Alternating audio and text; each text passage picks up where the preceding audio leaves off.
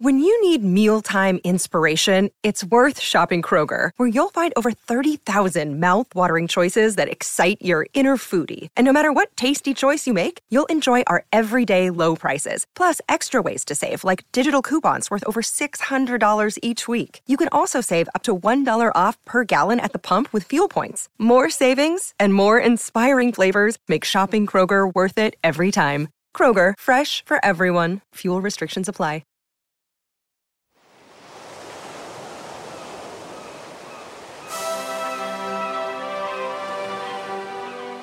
And welcome to Footballistically Arsenal. I am Boyd Hilton. Psychic Josh is resplendent in his Soho House office. Hi, Josh. Boyd, twice in two days. I'm very excited to talk about last night as well. It's the absolute dream. Um, and we've got a star studded duo of guests. So we have the legendary Geoff Arsenal. Hi, Geoff. Boyd, how you doing? Good, thanks. Look, I'm looking forward to hearing your exploits of yesterday evening. Major exploits, major exploits. yeah, More exploits to come. And talking of which, we've got Chris Godfrey of The Guardian fame, who not only has been on this podcast a couple of times before and is returning, and not only I think is going to the Arsene Wenger film premiere tonight. Are you, are you going, Chris, still? Yeah, that's correct. Yeah. I'll be there.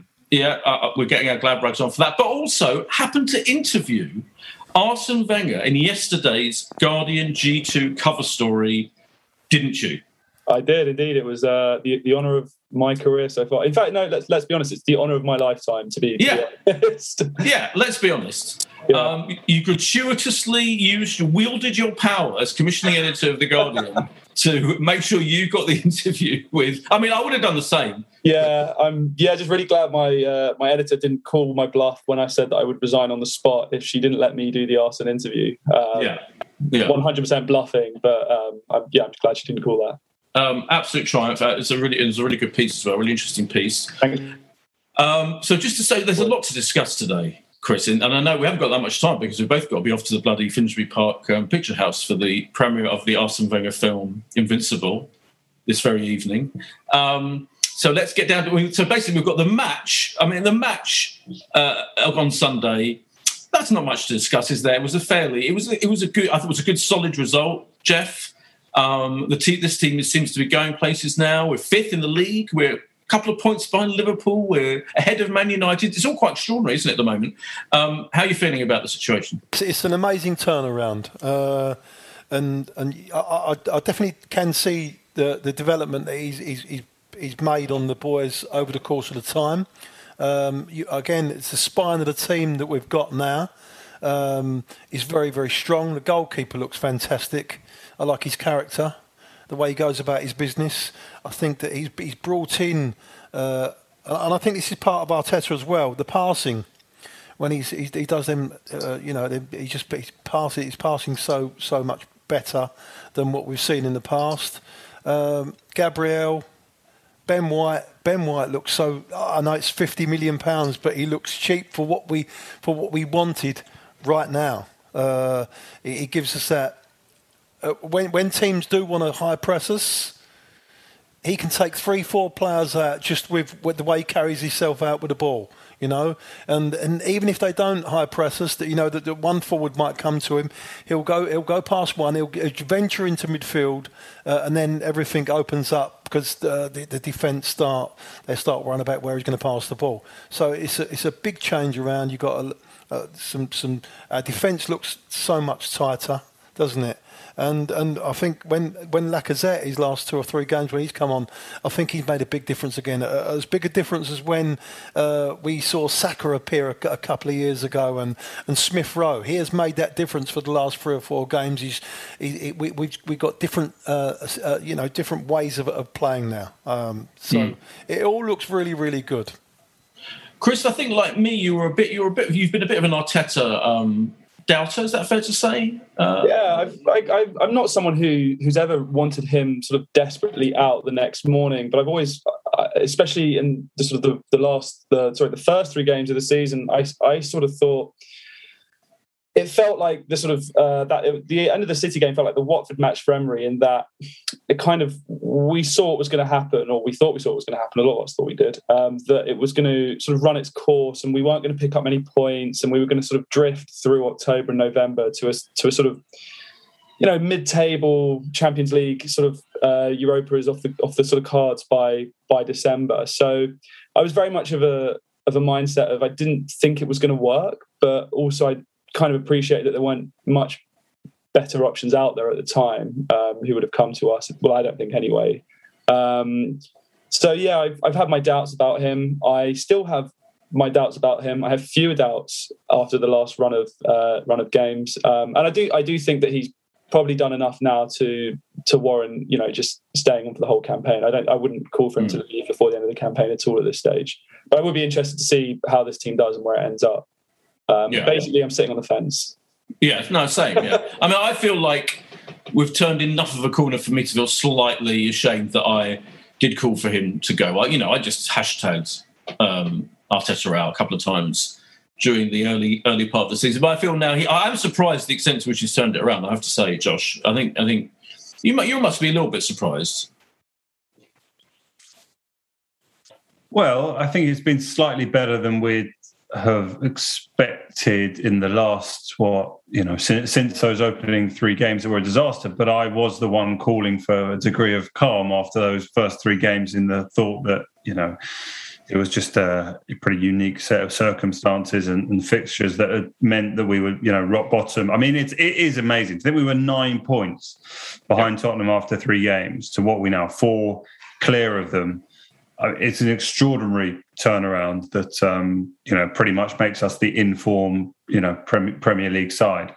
So I don't know. I mean, I remember being on this podcast with you three, four games in, and Trevor Harris rejecting the idea that we could finish in the top ten and telling me that it wasn't a worthwhile investment at, at you know just over one, um, one to two on in the in the betting. And now the discussion is: Are you an Arsenal fan that thinks we're challenging for the top four, or are you an Arsenal fan that we're challenging for the top six? Those are you know in such a short space of time. Those seem to be the the two camps of. Uh, of school that we're in. And and right now, with United the way they are, with Spurs having you know dropped hugely, it's um, it's an amazing season to think we could come fourth. And is this the season more than any other where without European football we have to try and you know capitalize and, and get back in European football's top table?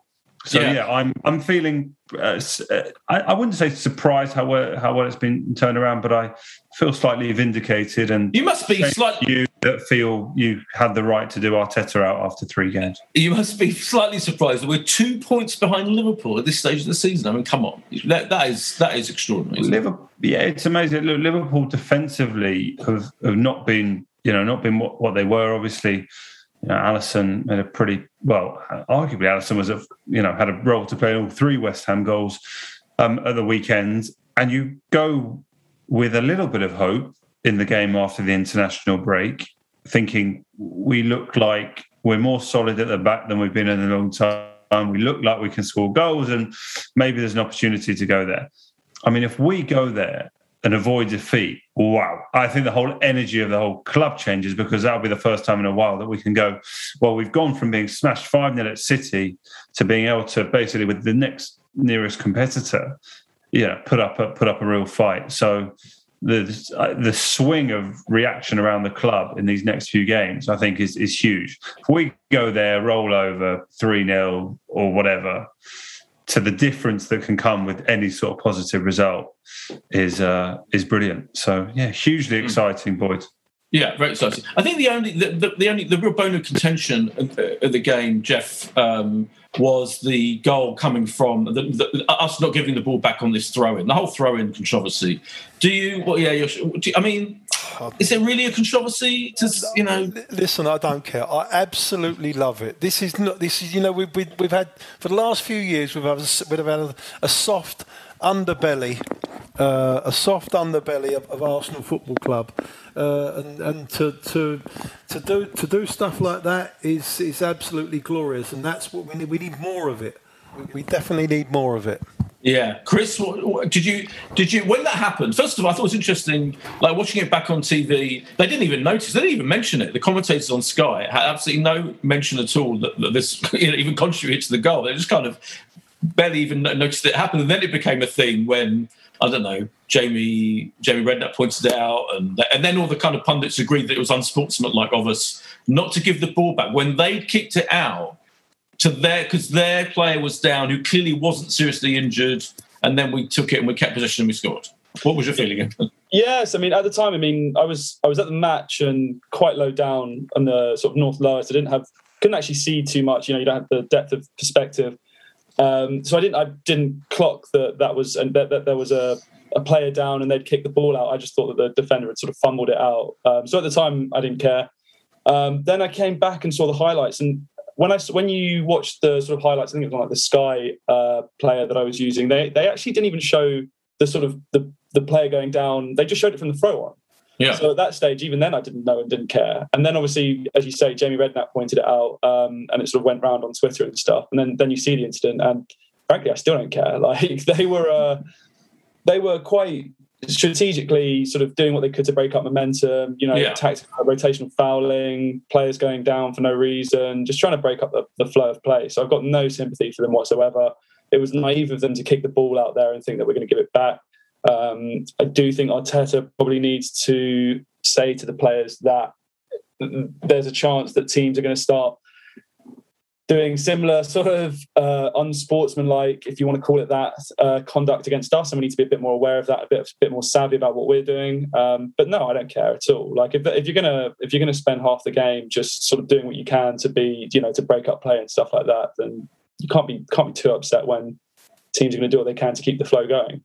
Yeah, Danny Rose like committed about like loads of fouls, some of them quite bad, and barely didn't didn't even get booked, did he? Um, yeah, that was nonsense. That that was. I mean, yeah, you're right. The, the context. I think the context does matter in this case because you can't, you can't really expect a team to be that sporting. I'm not even sure if. Um, if who took the throw in for us, if he even noticed, you know, Lacazette, I think it was. Lacazette, right? He was all very quick, wasn't he? he wanted, the, fact, the fact that he was the one who took the throw in is indicative of the fact, you know, that it wasn't the fullback who did it. They was just trying, trying to do as quick as possible, and he was being really urgent, and not really paying much attention to how the ball ended up. No, Josh, you don't agree. Well, it was it was right in front of me. I sit in that corner. Oh, okay. As soon as the whole thing happened, I went. I can imagine what's going to happen if we score here. And oh, did you? Okay. It's amazing uh, how many times that seems to happen. But that shows you what one footballer being out of position can do to a, a passage of play and to the other players feeling like they've got to overcompensate or how they react because they're so used to a, a, structure. And to be fair, Watford, you know, did, did well in large patches of, of, the game on that. So no, I think the opposite. I think Lacazette taking that throw is he was like, we've got to get going quicker because there's a man out of position here. Um, and we have to take advantage of that, and we're more likely to to do that. So, no, I um, I definitely think that the players are aware of what they're doing, but felt entitled to because either Rose was just getting up or they didn't feel it was a significant enough situation for them to stop. So I think there was a, a very deliberate uh, action going on there, which, well, I mean, that was the difference between drawing and winning. So do you think it was unsportsmanlike then? Um, no, I don't think it was unsportsmanlike. If you can argue, you can see the player getting up. If they're down and it's not significant enough that they need to call upon someone to to treat that injury, then I mean we, this wasn't FA Cup Sheffield United 1999 vibes when you know Kanu and Overmars wasn't it just you know completely went you know against a static Sheffield United defence and you know we offered to to replay the game which I presume is the last game Arsenal have ever offered to, to replay and, and probably ever ever will be. So it wasn't anything like that which was unsportsmanlike. Um, but I um, I do understand. Look, you'd be upset if it happened against you, but I think Arsenal are entitled to do what they did. If you if you factor in the systematic fouling that they carried on throughout the game, like like it's already been mentioned with the fouls and stuff like that, and the, the total anti-football, uh, uh, you know, that was a bit naive, wasn't they? They they switched off. At the end of the day, yeah, you you got to play the whistle. You got you you, might, you can't ref the game yourself. You got to let the referee ref the game. And if they if they're naive enough or they they went asleep for two or three seconds, you know, like you've already said, you know, we, we, we was. Um, we, I think we deserved it anyway, to be honest with you. And to be, I, I think we should have won. I think it was more a 3 0 game than a 1 0 game. Really. Mm. If you if you factor in the the missed penalty, missed penalty yeah. you know, and the and the Aubameyang when he the offside goal, I think we was we was yeah. worthy of a. Well, Aubameyang, well, Aubameyang, Chris had almost like a kind of it's like one and a bizarrely terrible, disastrous effect on the on the game, didn't he? Really, if we hadn't won, it would have been um, quite shocking. Yeah, I, I do think he, he definitely didn't have his best game, and he sort of almost had like a hat trick of terrible incidents, really. Obviously, missed penalty, offside goal. Um, but I do what I, what I liked was the response of the crowd, especially after the penalty. Um, he was clearly having a, a bad game, but um, you know after the penalty he missed. I think the the ball came very quickly back to to us to the North Bank for a Norwich corner, I think, and and the the fans were obviously singing his name. So I, I like I really like that. That that I don't think you would have got that um, well last season if they had crowds at all when he was dropping bad performances. I do think that this is probably just an isolated performance that you're going to get from a striker over the age of sort of 32 or whatever. Um, I think he's going to have bad games and you've got to try and ride them out. Um, the issue is obviously if you've already got Lacazette on the pitch, what do you do? Do you trust, you know, someone like Martinelli or Balogun or Nketiah to come on um, and sort of do his role when you're sort of chasing a goal. I don't really think you can justify taking him off. He's the top scorer at the club. Oh yeah, I agree. Um, but do you think Lacazette should take the penalties? Lacazette's never missed a penalty for us. Yeah, but if he'd missed that penalty after basically being concussed by uh, the defender, it would have been we'd be arguing about why he was allowed yeah. to, to, take the penalty. So I, I, see why Aubameyang took it, but um, but yeah, I'd be interested to see who takes the next one. It will, yeah, it will. I think all, all in all, it just uh, it, it, that the game just served to underline that you know that various positive things that we found a way a form a way of playing a formation is four four one one. Systems working really well. The defence looks really solid most of the time. As you said, Geoff Benjamin White advancing, marauding up the pitch with the ball is, is working for us every. He does it a few times every game. I just think it's. I mean, there's and then we also throw you know, in the England squad announced, and you know, it's just there's a lot to be a lot to be very happy about, isn't it? I think it is this this moment in time we must savour this uh, period of positivity? I just think we've got footballers that are more comfortable with the football round them now. You know, a lot of them yeah. are, are, are two-footed. Even Tavares, you look at the option that you know the ceiling's been raised, like we were talking about a few podcasts ago. This is what we needed to do.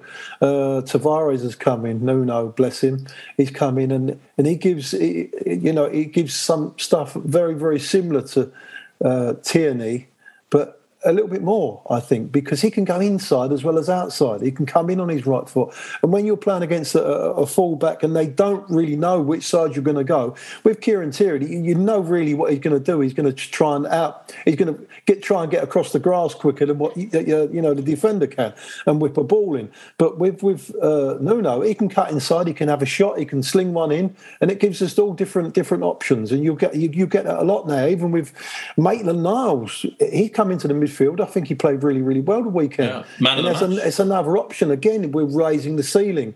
So mm. there's, there's, competition all over the pitch. And that, uh, and if you're winning games, right, the, the, competition gets higher and, uh, you know, it raises everything. And, you know, hopefully we carry on. I mean, Liverpool's going to be the game, isn't it? That's going to be yeah. the, the tough one, that game. 100%, yeah. Right, that's enough about the match. We've got some very exciting. Um, star-studded uh, glorification of uh, recent in-person events, and we've got to talk to Chris about his interview with Arsene Wenger, and we've got to talk about the film, and we've got to talk about an audience with Arsene Wenger last night. But we'll take a quick break before all that.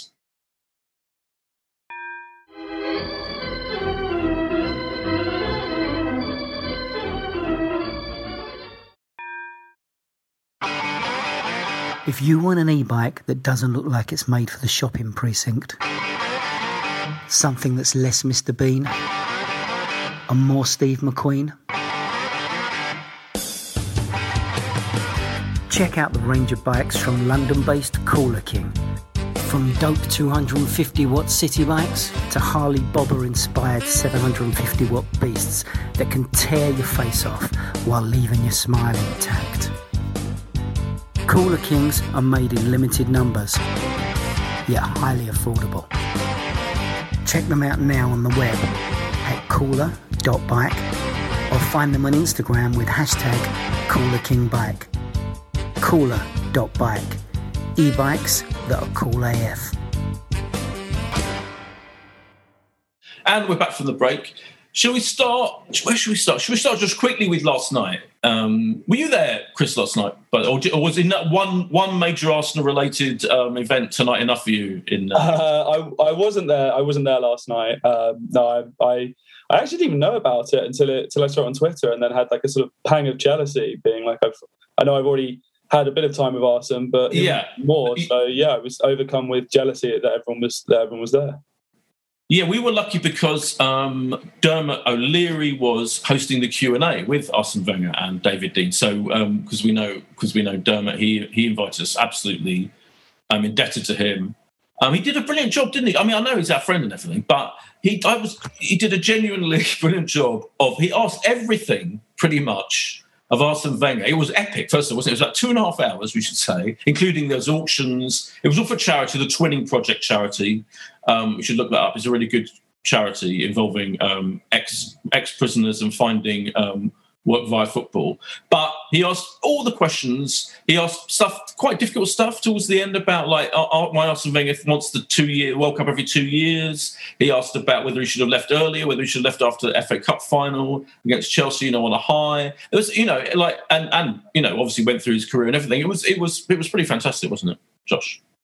It, it, it was, and absolute credit to, to Dermot because look, we're all big Arsenal fans, and Dermot obviously a big season to get hold of uh, like like you, and he had a lot of knowledge in, in his head and, and remembering sort of specific moments and games, and that's not easy. And um, I think, of course, like Dermot would be the first to say he is a fan at heart, and for him to do that, even with everything Dermot has done in his career, I'm sure was still quite a special um, thing last night, and he, he couldn't have marshalled it better. I wrote to him earlier that he marshalled it as well as Tony Adams marshalling the back four in peak 1990s Arsenal format and style, and I thought that. Um, yeah, I, I, thought it was a, a, lovely balance, and and there was obviously David Dein up there on stage, we should say, with him, who who spoke very well. And David Dein was, of course, there until 2007, and there was probably a bit more of a weight on the talk to, to that period of Arsenal, but that was also the more successful um, period of, of, the Arsene Wenger reign. And just to hear all his stories and, and memories there in person and to have so many different players from his time at the club there as well. I mean, we we walked past um, so many legends just walking in and just in the foyer, and they were sort of down in the front seats. And then I know they had their drinks um, afterwards. And for them, it was a big honour as, as well to to be there, um, and for all of them to to meet and spend a little bit of time um, with each other as well. So yeah, huge credit to, yeah. to Dermot and to the Twinning Project for putting it on. If I had one thing I took away from it, it was Wenger's regret at the way he handled the semi final in the year where Arsenal potentially could have gone on to, to win a treble. The year where Wayne Bridge, of course, so sadly broke all of our hearts with a with a late goal um, at Highbury. And Wenger was talking about how we played too strong a team that semi final. But I then went I went to look today, Boyd, at, at that semi final team that he played, and he actually had Henry on the bench for that game. So it's, it's, it's interesting. Like I'm sure you know, had I had that team line up in, in front of me and been interviewing, you would have gone, well, you did leave out Thierry, so you, it must have been in your, in your mindset as well. But who else would you have left out? Because you know we had Aliadière up, up front, you know that day in a semi final of, of, the FA Cup, which and I like Jeremy, but with you know with all respect to the, to the other players Arsenal mm. had at the time, you know that would have been an interesting selection. So yeah, yeah he was saying that yeah. we were going for a tre- April 2004. We were we were heading for a treble, but it yeah. sadly wasn't to be. Yeah, Wenger was basically saying he should have paid more attention to the Champions League because we hadn't won that and we had already won two doubles. So he was like in in, in weighing up, you know, what the emphasis. And of course, had, these games were like coming three days, you know, at a time, etc. But he did he did outright say that he picked the wrong team in that in that in that game and should have rested more players and should have played more.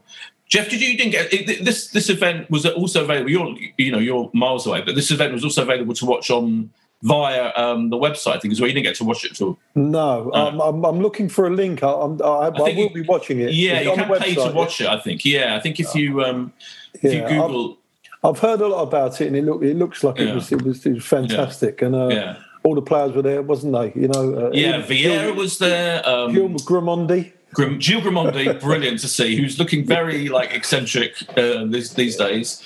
Um, who else was there, Josh? There was um, Martin Keown. your friend Martin Ian Wright. Ian Wright, Jens Ian Wright Lehmann. co-hosted it. Yeah, um, Jens I've forgotten Philippe Senderos. Senderos. Yes, um, Ray Parlour. Um, There were a few non-Wenger players as well. I mean, Charlie Yeah, Nicholas was there, Paul Davis was there, Paul Davis. Yeah, Yeah, and then Love- there are a few non-Arsenal. Uh, David Moyes David was James, there. Yeah, Moisey, um, Roy, Roy. Roy Hodgson, Glenn Moyes was there, yeah. Was there? Yeah, I mean, actually, David Moyes was the one that surprised me the most. David Moyes arrived slightly late and walked down the centre aisle of the Palladium, and Ian Wright was like, "David Moyes is here." I was like, "Why is David?" I mean, like because Glenn Hoddle, he, he played under Arsene Wenger for Monaco, but I didn't know the Yeah. David Moyes connection. But everyone, you know, he got a good response because he's doing brilliantly at West Ham.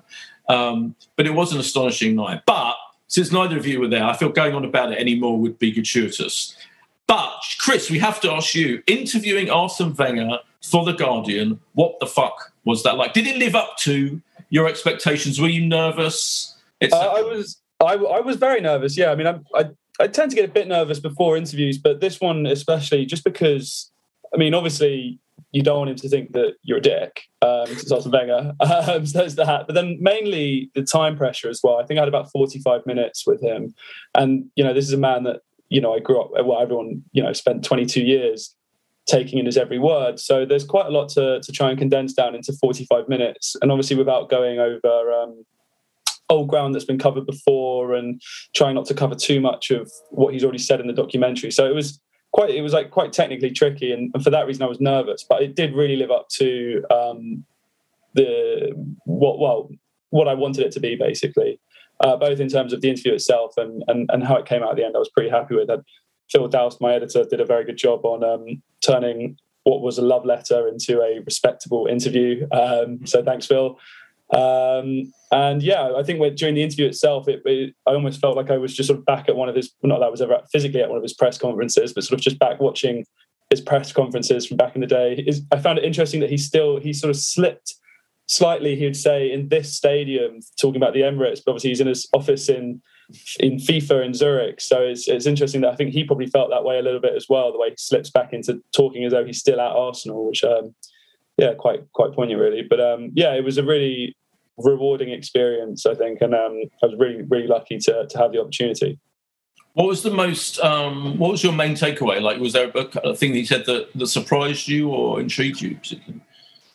There was nothing in there that surprised me, especially having seen the documentary before. Because I felt like he was in a very similar mood to, to to how he was in the documentary. In the documentary, it's sort of very celebra- celebratory, but there's also an air of sort of regret and sort of sorrow about the way things ended, and sort of he was in a quite reflective mood. And Arsene tends, I think, he has basically two modes, doesn't he? He's, he's either talking in depth about football, um, you know, the, every sort of small last detail, or he's talking sort of quite philosophically about, you know, I'd ask him if he's happy, and he'd say. Okay, but first we need to define happiness, and so he'd literally go on like start talking like a sort of philosopher king. Um, so there was nothing in there that really surprised me. I, the, the main takeaway is just the um, the thing that the, the, my main takeaway was just how much he sort of punished himself for this to to maintain this level of competition. I, I know some people are dubious of that, and they think there's a bit of um, sort of revisionism there, and he's maybe trying to cast himself as a bit of a martyr. Um, but I was just struck. I don't. I think it's genuine. I was just struck by how someone can be that driven that they would just to have such a single-mindedness about one thing that they devote their entire life to it at the expense of basically everything else. Um, I just found that quite incredible and interesting on, on like a human level. Um, but yeah, it was very rewarding. Yeah, because he's talked about his his that, his thinks he, his daughter, his relationship with his daughter, and how he, he hasn't really he felt guilty that he hasn't really given devoted enough time to her, and that he that, that you know, he pretty much says that explicitly, doesn't he? The, Yeah, and I was wholly unsurprised when I asked him if, if he could do it all again, would he strike a different balance? And he was just very unequivocally said no very quickly. so I found that unsurprising, but I guess that just that just shows the sort of level of commitment he has to to his passion. All Yeah, it's quite- selfish, as he says. Yeah, right. Yeah, in the film, it's quite interesting in the film, Geoff, because um, Alex Ferguson um, pops up quite a lot to talk, and, and Alex Ferguson is is really, you know, they show the clips of the classic confrontations. Alex Ferguson was being really horrible to him. At one point, Alex Ferguson says something like, you know, Wenger doesn't know anything about English football. Yes, right. Um, and then by the end of the documentary, he's talking about how his achievements are absolutely extraordinary. Particularly, I, I came away with it thinking basically Alex Ferguson was saying that the Invincibles achievement, going unbeaten, was a possibly greater achievement than doing the treble that he achieved with Man United. Mm. Um, and that that is pretty astonishing, isn't it? Yeah, well, it is. Yeah, but you know what? you, you could, you could, you, you know anyway that Fergie always had a great respect for for Wenger, didn't he? I know there was there was that you know, rivalry and stuff like that. Um, but you could just tell there was the, there was a great um, you know respect for him, and, and it went either it, both ways, you know. Uh, and you could, I knew that that was going to be pals after when they finished, you know, uh, in yeah. the football. But uh, yeah, brilliant, brilliant. That's another thing I'm going to look forward to as well. The the, the Invincibles documentary that'll be brilliant. Yeah, I think it's out on. It's it's so they're showing it. There's a premiere tonight in in um, Finsbury Park, and then I think it's in cinemas on Friday, selected cinemas on Friday, and then I think it's out on DVD and Blu-ray in about another ten days, something like that.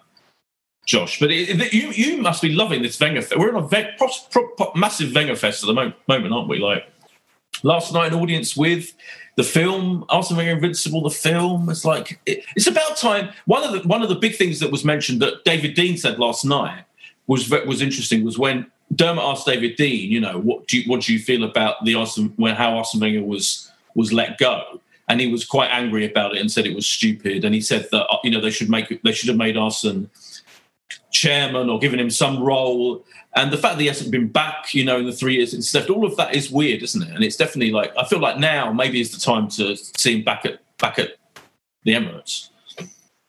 Well, I, can't, nice I, I, can't, can't wait to know uh, the put the, the statue out there. That's the. That's oh yeah, the and the statue. Yeah, yeah. You need a statue there. Yeah. Well, well, David Dein did call for the statue last night, or at least in response to a question, just unequivocally said yes. And you, and you do think that at some point there'd be a statue, but I almost wonder has he been offered a statue? But if they're going to do a statue, he has to come and do a kind of event right. with that statue. Mm. And um, and I'm not quite sure whether he would be willing to. So I'm not sure that's a clear cut as a question as, as perhaps first looks on on paper. But yeah, of course, absolutely lo- loving the uh, the Wenger loving. Although you are hardcore two nights in a row, boy. You know, last night followed by a, a, film premiere last night. Look forward to to hearing about that, even though you've already seen it. So that makes you even more hardcore than most people that are well, going. So Chris. Chris yeah, has already seen it as well. Yeah, I've seen it a couple of times. To be fair. Oh wow, a couple of times. I had to listen back, but I had to listen back for quotes and stuff. But there's, right, a, there's well, a couple of people going tonight. I want to meet up for a drink with as well. So it's not it's not all it's not just me going because I can't no. get off with the dot. It is. Well, it, it, it, no, it's absolutely right that you know this. Um, you know, enough time has passed now, hasn't it? You know, these these three years for people to sort of you know, anger that I think was there from the fan base about how they felt has has probably subsided a little bit, and surely it has to be part of that because of what's happened with the club afterwards. And we it didn't return to you know imme- immediate glory. So maybe those that were a little bit critical um, are not quite in, in the same way. But um, you said the book um, sorry, the film is better than the book. So, what are we expecting next, Boyd? Is there a theatre production? Do you think in a, in a well, couple of years' time? Funny you should say times? that. Funny you should say that because on Friday was the first performance of Mark Anthony Turnage's um, "Up for Grabs," which was this classical piece of music of which they showed, which which was at the Barbican. The um, the BBC Symphony Orchestra performed it with the screen showing the 1989 May 26th defeat of Liverpool in the in the league. Out that, that actually, so there's that was that was on Friday. So again, you know, I mean, that was obviously not Wenger related, but that was pre-Wenger. But that, but in terms of Arsenal cultural moments, we are. This is like a week of weeks, isn't it, Chris? It's like it is fucking amazing right now. Yeah, definitely. I would just oh, just to go back quickly on the the uh, Wenger's return to Arsenal. Part of me wonders if it's the club waiting for the optics to be better and that we start mm. performing better. I think bringing Arsenal back when we're finishing outside of Europe, and he. Yeah. I just want. I just wonder if optically that feels wrong both for him and, and for the club. That that's my suspicion. Um, yeah, I think you might be right. Yeah.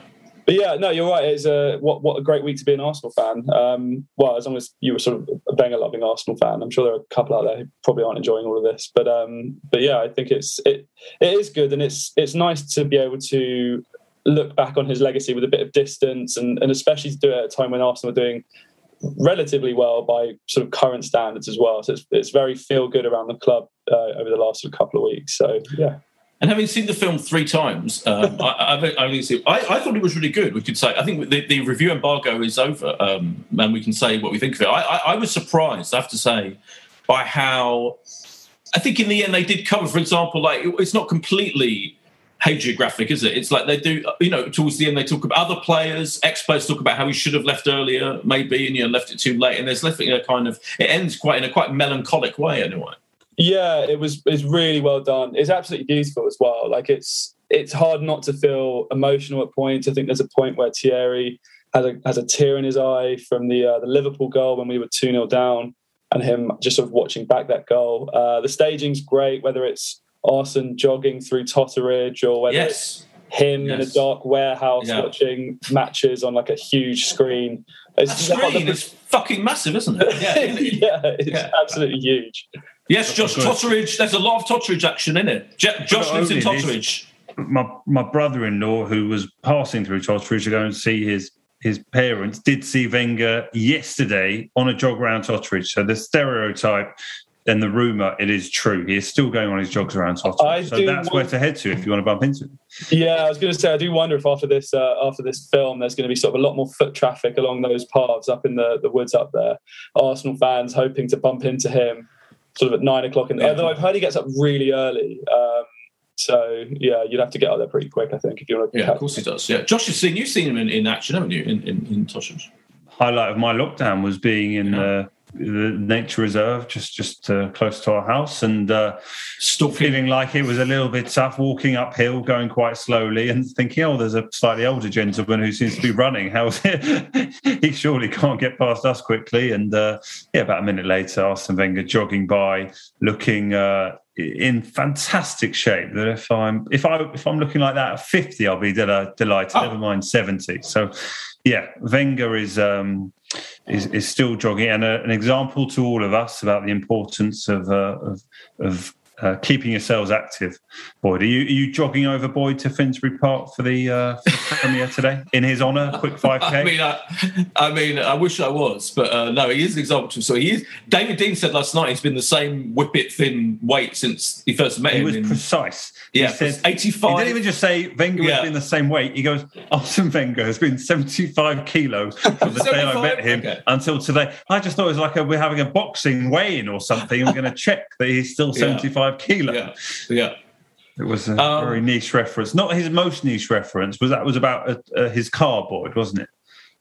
Oh yeah, David Dein told a story about when in, after he went to the World Cup final in 1966, saw England win. Then he went to the south of France in his convertible. What was it? I don't know. Um, Jaguar. Jaguar. That was it.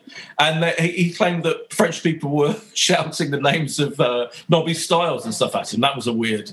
That was a weird moment, um, Geoff. Uh, he was. But we should say, David, I mean, you also, at this point, it's interesting hearing David Dein talk about when George Graham left the club and that he was arguing that he wanted Arsene Wenger in 1994 and was yeah. convinced he was the right man. Yeah. But then the rest of the board outvoted him. He was the only one willing to take a gamble. And then when it came along, obviously after uh, Bruce Rioch, and there was another opportunity that he then managed to convince the rest of the board, even if it meant Arsene couldn't arrive until the October to to, to when he could leave Japan. So, you know, for all the the love um, we all had in that period, there is a huge degree of that, that that goes towards what David Dein did in bringing Arsene Wenger to the club. So it, was nice and appropriate that yeah. that was remembered last night. As you said, it changed all our lives. Geoff, have you met? I don't know if I've asked you this before. Have you met Arsene Wenger before? You, you are uh, one of his yeah. major. only very briefly. I, have not. I've never had the chance to sit down and have a, a conversation and speak about football with him. But yeah, that would be that would be amazing. Uh, I've not given up though. I've not, yeah, I've not given up. You know. Never give up. Never give yeah, up the dream. No, no. Chris, is there something in a 45 minute interview with him? I mean, I know what it's like. If you get 45 minutes off the top of my head, I mean, that's thousands of words of transcription, mm. isn't it? Is there anything you couldn't include in the in the finished piece that he said that you maybe thought was too too too much of an insider fan fanboy? Yeah, there was there was what did he talk about? There were there was a lot more sort of there were a lot yeah there were a lot of points where he sort of spoke a lot about sort of his sort of philosophical like view on things and management. I tried to, I sort of tried to bait him slightly when I asked him if um, I, I did actually ask him if uh, if Sir Alex Ferguson calling the Invincibles the greatest achievement ever was um, indicate sort of vindicating him as having won the rivalry. Uh, but he did not take the bait at all and, and, very quickly pivoted towards sort of respectful comments towards Sir Alex, um, which I probably should have seen that coming, to be fair. Um, we got to give it a go, yeah. You got to give it a go. I think that you've got to try. You got to try because I do think I think that is the most interesting bit of the documentary is the is the Ferguson Wenger um, thing. Yeah, definitely. I do wonder with the because his uh, Ferguson's quote is something like "the achievement stands above all others." Yeah, I do wonder what the question was that was posed. Right. Because right. If, if, the, if the guy said, "What do you make of that? How does that achievement rank in Arsenal achievement?" Yes. Then obviously he's not saying it. So I, I wonder if he's been stitched up a little bit. No, maybe. Part of me thinks there's no way Ferguson would throw his treble winners under the bus like that. But um, but yeah, yeah, that's a good point. Maybe there's a, there's a filmmaker Q and A tonight, isn't there? Maybe someone will will ask that. Oh yeah, yeah, yeah, that'd be a good idea. Yeah. Do you know if they're if Wenger and all are going tonight? I didn't even know actually, to be honest. I'm not sure. If I right. had to put money on it, I think it probably would be. Yeah, yeah. What, Josh, what? you're saying? What? He's a busy what? man. He's what? He's probably exhausted two, two, after last night. Two problems with that question. It's basically yeah. a private chat between no, between you and Chris, I mean, and the event has already happened by the time people are listening well, to this, so right, it's irrelevant. Okay, all right. I just Sorry. need to know, you know. Frankly, I'm also a little bit upset and jealous that I'm I'm not coming tonight. So yeah, just uh, and you've seen it eight times already, but you want to see the bits about Ferguson for the ninth time, so you're popping along. I get yeah, it. Yeah. Um, you should just, just come, just come along. It'll be fine. I'm tempted. Uh, we'll talk about it in a minute when we finish okay. recording. Yeah, we should move on. We should move on. Finally, we're running out of time. We've got to get. We've got to get to the uh, Finsbury Park Picture House. Um, the, the Liverpool game is our next game, isn't it? Um, after the international. It is, and it's um, one of these upcoming away games where I think I'm right in saying there aren't trains home after the game, yeah. and we've we've got like that at um, Liverpool. Yeah, we've got Man United on a Thursday night where the game won't finish till gone ten o'clock. And then we've also got uh, Leeds five thirty going on in December, so it's a bit of a nightmare from a from a transport point of view. And I haven't seen anything about the club putting on trains in a way that they did a couple no. of years ago. That was really good when they did. So um, we'll just have to get one of your private uh, chauffeurs, boy, to uh, to sort that out and get us all back from Old Trafford, maybe again, a bit like you did a couple of years ago. Um, I'm hugely excited for this because it feels a bit like a free hit at the moment. You know, we go there and get beat. I think as long as the manner of defeat is not horrendous and like you know some of the previous performances we've seen. But I think wow, what an opportunity for Arsenal. Will I, I don't know the last time we went this many Premier League games uh, unbeaten. That Liverpool are coming back off a, a pretty poor away performance at West Ham. I think it's an amazingly intriguing uh, chance to really, you know, see the barometer of where we are under Mikel Arteta. And I think we can get a draw. I think I'm going to go for a one-all draw, Boyd. Geoff, do you think? Uh, what's your prediction? Do you think he should stick with the formation that we've been playing recently, this four-four-one-one formation, or do you think he should change it because of Liverpool? Yeah, no, I, I think he's, he's it's worked up to now for the last three, three, three or so games. Um, I think he's got to take a lot out of, uh, of the West Ham game versus Liverpool. West Ham was was about all about them all the time and didn't give them no time on the ball. They was a little bit lucky as well during that game as well. You need a little bit of luck. And you know, any team that comes away from Anfield with anything at all is that a, has got needs needs a little bit of luck. So I'm hoping we, you know, Lady Luck is with us, and um, I'll take a draw. I'll take a draw out of court right now. Definitely, I'll say one yeah. one. Yeah, I'm going to go 2 2 in a similar draw situation. And uh, Chris, what do you reckon? Um, I reckon. I reckon we will. I reckon we'll probably lose by a goal. I think we'll remain competitive throughout, but I think I think it would be a competitive loss. I don't think we're going to get drubbed. Um, I hope he. I suspect he'll. I wonder if he'll start Odegaard instead of Lacazette, just mm. so hmm. that we hold the ball a bit more. Uh, and then if we're chasing a goal, you can always throw on Lacazette for twenty minutes at the end. That's probably the only change I'd make from from uh, from the weekend, and maybe Tierney back in for a bit of maturity because Tavares is great, but he's um, I think he just sort of lacks a bit of experience and maturity to know how to deal with sort of tougher situations than he's sort of had thrown at him so far. Yeah, it's, so it's a hell of a game. It's a hell of a game for the fullbacks, um, and I'm a little bit you'd you'd worry a little bit about Tomiyasu being up against any of that front front through from from from Liverpool.